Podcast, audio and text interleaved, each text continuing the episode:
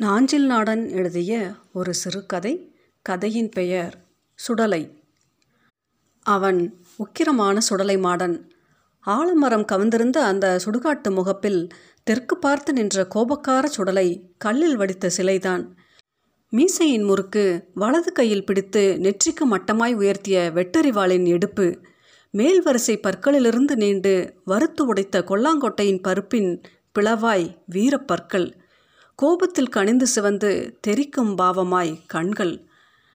நல்லொரு வேலைக்காரன் போல் முருகி தெரிந்த கை கால்கள். வரிகள் ஓடும் வயிறு. சமமாய் பிளந்த மார்பு பரப்பில் உன்னிக்காய்கள் போல் பால் நுனிகள். இந்த சிலைக்கு கோரம் பெய்வது இதழ் கடையில் மின்னும் புன்னகையா?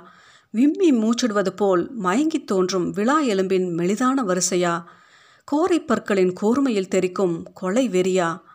பகல் பனிரெண்டு மணிக்கு கூட ஆலமர நிழலின் அடர்வில் இடையிடையே அஞ்சி அஞ்சி விழுந்த சூரிய வட்டங்களின் மங்கிய ஒளியில் நேராக நிமிர்ந்து சுடலையை பார்க்க முதுகுத்தண்டில் கடுமையான பலமும் நெஞ்சில் வைரம் பாய்ந்த உரமும் வேண்டும். அப்படி பார்த்தாலும் கண்ணை யாரும் இரண்டு நொடிக்கு அப்புறம் தாழ்த்து கொள்ளாமல் இருக்க முடியாது. ஆற்றங்கரைத்தான் சுடலையின் வாசம். ஆலமரம் மட்டுமே பனிக்கும் மழைக்கும் காற்றுக்கும் கூர் கூர் என விழும் சூரியனின் அம்புகளுக்கும் பாதுகாப்பு. களை பறித்து வரும் பெண்கள் அந்த பாதையை தவிர்த்தார்கள். பகல் உச்சியில் மாடு மேய்ச்சி பயல்கள் அவன் அருகாமையை தவிர்த்தார்கள். உழுது மாடு பத்திக்கொண்டோ களப்பையும் நுகத்தையும் பெருக்கலாய் தோளில் சாய்த்து கொண்டோ வயலுக்கு வெள்ளம் பாய்ச்சிவிட்டு மண்வெட்டி காம்பில் கை போட்டு தோளில் சரித்து கொண்டோ வருபவர்கள்.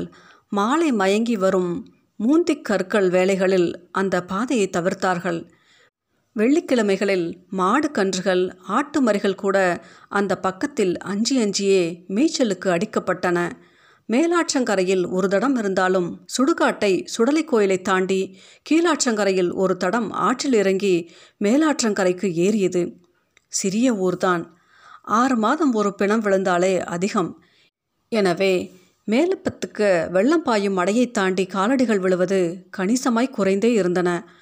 வழித்தடத்தில் படர்ந்திருக்கும் பூச்சி முள் நெருஞ்சி முள் நாயுருவி புதர்களை வெட்டி பாடையை தூக்கி ஆட்கள் போவதற்காக பிணம் விழும்போதெல்லாம் ஆட்கள் மண்வெட்டியும் கையுமாய் போக வேண்டியிருந்தது. ஊரில் உள்ள ஆலமரங்களில் எல்லாம் ஆட்டுக்கு குலை ஒடிப்பார்கள். நிச்சயதார்த்தத்துக்கு கால் நாட்ட கம்பு வெட்டுவார்கள். ஆற்றின் குறுக்கே அணை போட என்று பெருந்தடிகளை வெட்டி சாய்ப்பார்கள். ஆழம் பிசுனெடுத்து வாயில் போட்டு சுகமாய் சுவைக்க என்று பள்ளி சிறுவர்கள் ஏற முடிந்த கிளைகளில் எல்லாம் வெட்டாங்கல்லால் கொத்தி வைப்பார்கள். ஆழமாக அம்மன் விளையாடிய முகமாய் கோரைப்பட்டு நிற்கும் அவை. ஆனால் சுடலைக்கு பாதுகாப்பு தரும் ஆலமரத்துக்கு சுடலை பாதுகாப்பு. தானே இலைகள் பழுத்து சருகுகள் உதிர்ந்து தீப்பட்ட சோலையாய் துளிர்கள் செஞ்சிவப்பில் கனிந்து காற்றில் அசைந்து பச்சையாய் படர்ந்து கொடி வீசி யாரும் கண்டறியாமல் மலர் விரிக்காமல் மனம் வீசாமல் கருக்கொண்டு காயரும்பி பச்சை முத்தாய் சிவப்பு பழமாய் குருவிகளுக்கெல்லாம் கொண்டாட்டம். பெரிய பெரிய ஆழம்பழங்கள் அங்கெங்கேயே கூடு கட்டி முட்டையிட்டு குஞ்சு பொறித்து ஆழம்பழம் தின்று விதை கூட்டமாய் எச்சமிட்டு மரம் பழுத்திருக்கும் வேளைகளில் எப்போதும் சுடலைக்கு பறவை சங்கீதம். ஆதிகாலம் தொட்டு மறுவாமல் திரியாமல் தேயாமல் இருக்கும் மொழியில் அவற்றுக்கு மட்டும்தான் சுடலையிடம் பயமற்ற உறவு இருந்தது. சிவந்த பட்டுடுத்து செவ்வரளை பூச்சூட்டி மஞ்சனை சார்த்தி கையில் ஒரு கமுகமும் பூக்குளையும் கொடுத்து வெள்ளி கண்களை திறந்து விட்டால் கூர்ந்து பார்க்கும் கற்பிணியின் கருவழியும். ஆனால் தலையிலும் தோளிலும் எச்சமிடக்கூட இந்த குருவிகளுக்கு மட்டும் என்ன சுவாதீனம்? பரதேசியா பிள்ளை சுடலமாடன் கொண்டாடி அவருக்கு வெள்ளிக்கிழமை தோறும் நள்ளிரவு பனிரெண்டு மணிக்கு ஆரசனை வரும். ஓ என்றொரு பிளிரலுடன் வீட்டை விட்டு பாய்ந்தார் என்றால் மதங்கொண்ட யானை தோற்றது. சுடுகாட்டு சுடலை முன் பேய்த்தான் ஓட்டம் நிற்கும். சுடலை முன் குதித்து ஆடி சுடுகாட்டு புழுதியில் சுடுகுழி சாம்பலில் புரண்டு மறைந்து ஆராசனை அடங்கும் பொழுது மணி மூணோ மூணரையோ. ஆற்றில் இறங்கி குளித்து சுடலையின் பீடத்தின் முன் ஆசனமிட்டு அமர்ந்து தியானத்தில் ஆழ்ந்தால் எழும்பொழுது வெள்ளி எழுந்திருக்கும். பரட்டை தலை மயிர் சிலிர்க்க திருநீறு நெற்றியில் துளங்க அவர் வீட்டுக்கு புறப்படும்போது கண்கள் அப்போது துவைந்த வெட்டறிவாளாய் கதிக்கும். ஆரம்ப காலத்தில் பரதேசியா பிள்ளை பின்னால் ஓட முயன்றவர்கள் சுடுகாட்டிலிருந்து திரும்பியதும் காய்ச்சலில் விழுந்திருக்கிறார்கள். திருநீர் போட்ட பின் தான் எழுந்திருக்கிறார்கள். பிறகு யாருமே அந்த முயற்சியில் இறங்குவது கிடையாது. ஆராசனை வந்து சுடரையாடி ஓடும்பொழுது தெரியாமல் செலவாதிக்கு எழுந்து எதிர்ப்பட்டவர்கள் படுத்து மறுபடியும் எழுந்தது கிடையாது. வெள்ளிக்கிழமை இரவுகளில் பத்து மணிக்கு மேல் யாரும் கதவு திறப்பது கிடையாது. நாஞ்சில் நாட்டு பனிரெண்டு பிடாகையிலும் பரதேசியா பிள்ளை என்றாலும் சுடுகாட்டு சுடலை மாடன் என்றாலும் தெரியாத ஆள் கிடையாது. பரதேசியா பிள்ளையின் இளைய சகோதரியை பாரசாலை பக்கம் கட்டி கொடுத்திருக்கிறது. தாயம்மை தலைப்பிள்ளை சூழி ஏழு மாதம் ஆனதும் ஏழு வகை பலகாரம் செய்து போட்டு இரண்டு கையிலும் காப்பு அடுக்கி தலை நிறைய பூச்சோடி மடி நிறைத்து அழைத்து கொண்டு வந்தார்கள். சாப்பாடு எல்லாம் முடிந்து புறப்படும் பொழுது இரண்டு மணிக்கு மேலாகிவிட்டது. குமார கோயில் விளக்கை தாண்டும் பொழுது அந்தி சிவந்து விட்டது. மொத்தம் மூன்று வில்வண்டிகள். முதல் வண்டியிலும் கடைசி வண்டியிலும் மற்ற வேண்டப்பட்ட சொந்தக்காரர்கள் நடுவண்டியை பரதேசியா பிள்ளையே அடித்து வந்தார். வண்டிக்குள் சூழியான தங்கச்சி தாயார் தகப்பனார் தாய் மாமன். நேரம் விளக்கு வைக்க ஆரம்பித்த உடனே தான் தாயாருக்கு நெஞ்சில் ஒரு கலக்கம். தலைப்பிள்ளை சூழியை நேரங்கட்ட நேரத்தில் கூட்டிக் கொண்டு போகிறோமே என்று கதங்கதம் என்றாலும் சுடலை மாடன் கொண்டாடி வண்டி அடிக்கையில் எந்த வாதை வந்து வழிமறக்கும் என்ற நம்பிக்கை பார்வதிபுரம் தாண்டியவுடன் வடசேரிக்கு போகும் மெயின் ரோடு வழியாக சுற்றி கொண்டு வருவதை விட நேரே அனந்தாற்றங்கரை ஓரமாக ஒரு குறுக்கு பாதை உண்டு. வழி கொஞ்சம் கரடு முரடாக இருக்கும் என்றாலும் இரண்டு மைல் மிச்சம். கடைத்தெருவில் வண்டிகளை நிறுத்தி அருக்கியின் விளக்குகளை பொருத்தி வண்டியின் கோசு பெட்டிக்கும் கீழே கட்டி தொங்கவிட்டதும் குறுக்கு பாதையில் வண்டி புறப்பட்டது. நல்ல முன்னிலவு காலம். காளைகள் கழுத்துமணி குலுங்க பாதையை நிதானித்து வண்டியை இழுத்துக்கொண்டு அஞ்சல் ஓட்டத்தில் ஓடின. நடுவழியில் ஒரு தோப்பின் முகப்பில் இசக்கியம்மன் கோயில் ஒன்று. யாரோ ஏற்றி வைத்த விளக்கு மினுக்கு மினுக்கு என்று வேப்ப மரத்தின் இருட்செறிவுக்கு பொருள் ஏற்படுத்தி கொண்டு இருந்தது. நேர்ச்சைக்காக வேப்ப மரத்து கிளைகளில் கட்டிய தொட்டில்கள் வளையல் குலைகள் கை உடைந்த கால் உடைந்த மண் உருவங்கள் பக்கவாடுகளில் கால் மாடு தலைமாடாக கிடந்தன.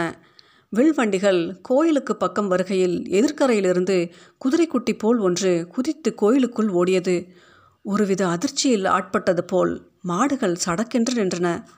பரதேசியா பிள்ளைக்கு மயிர் கூச்சம் எடுத்தது.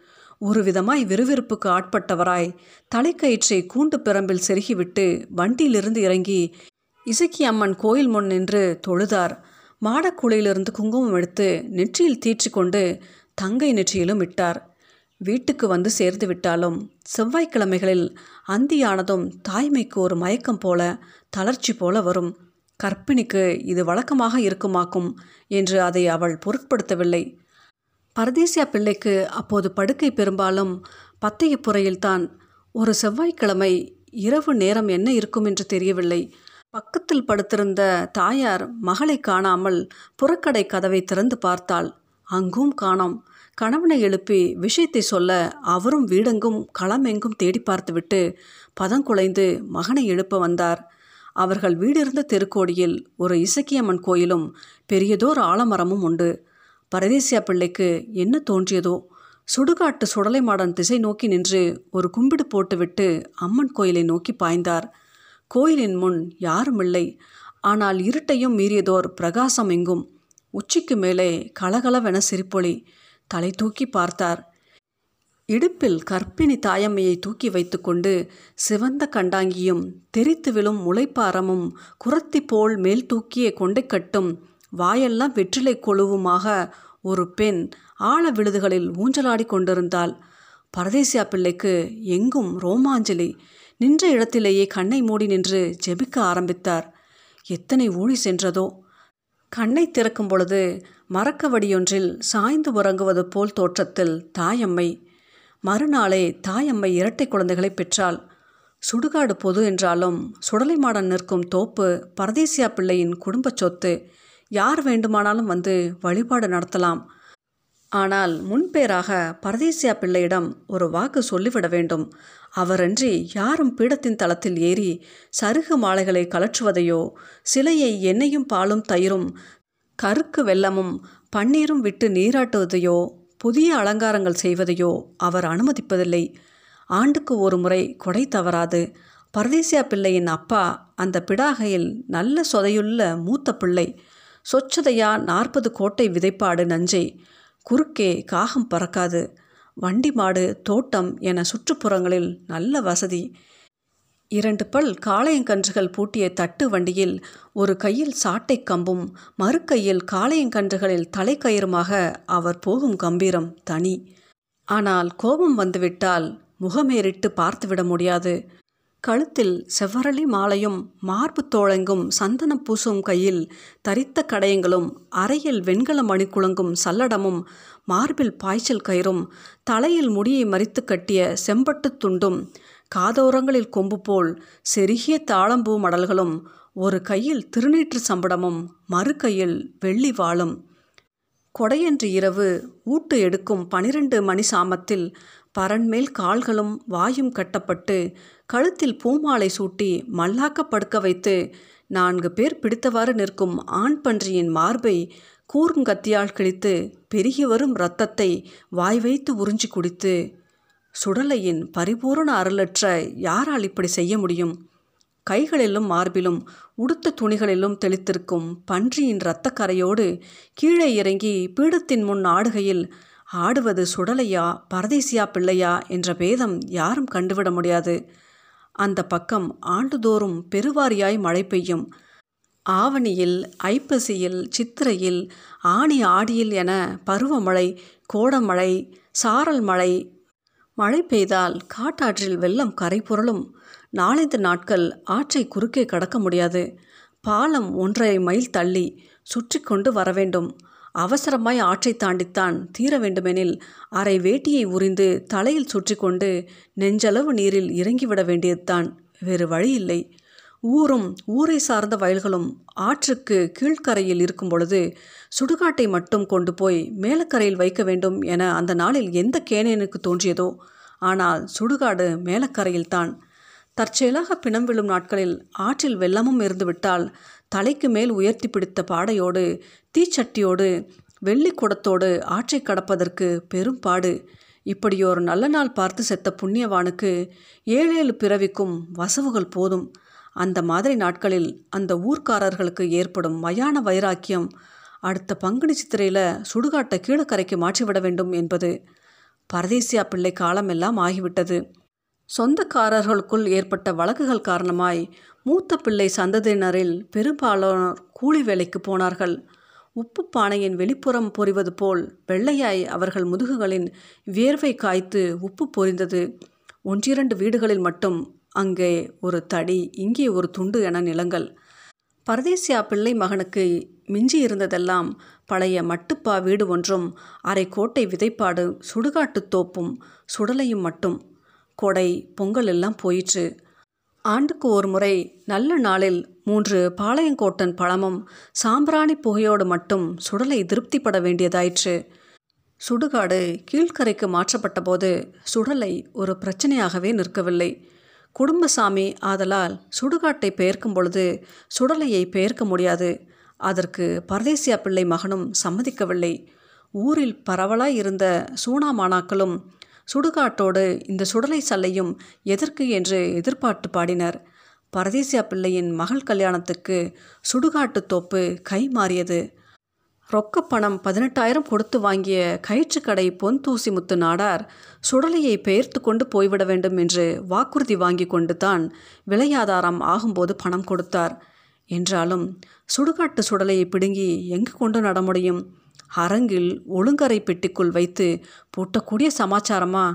வேறு வழி இல்லாமல் சுடலை அக்கறையில் இருந்த சுடுகாட்டையே விரக்தியோடு பார்த்து கொண்டு நின்றது.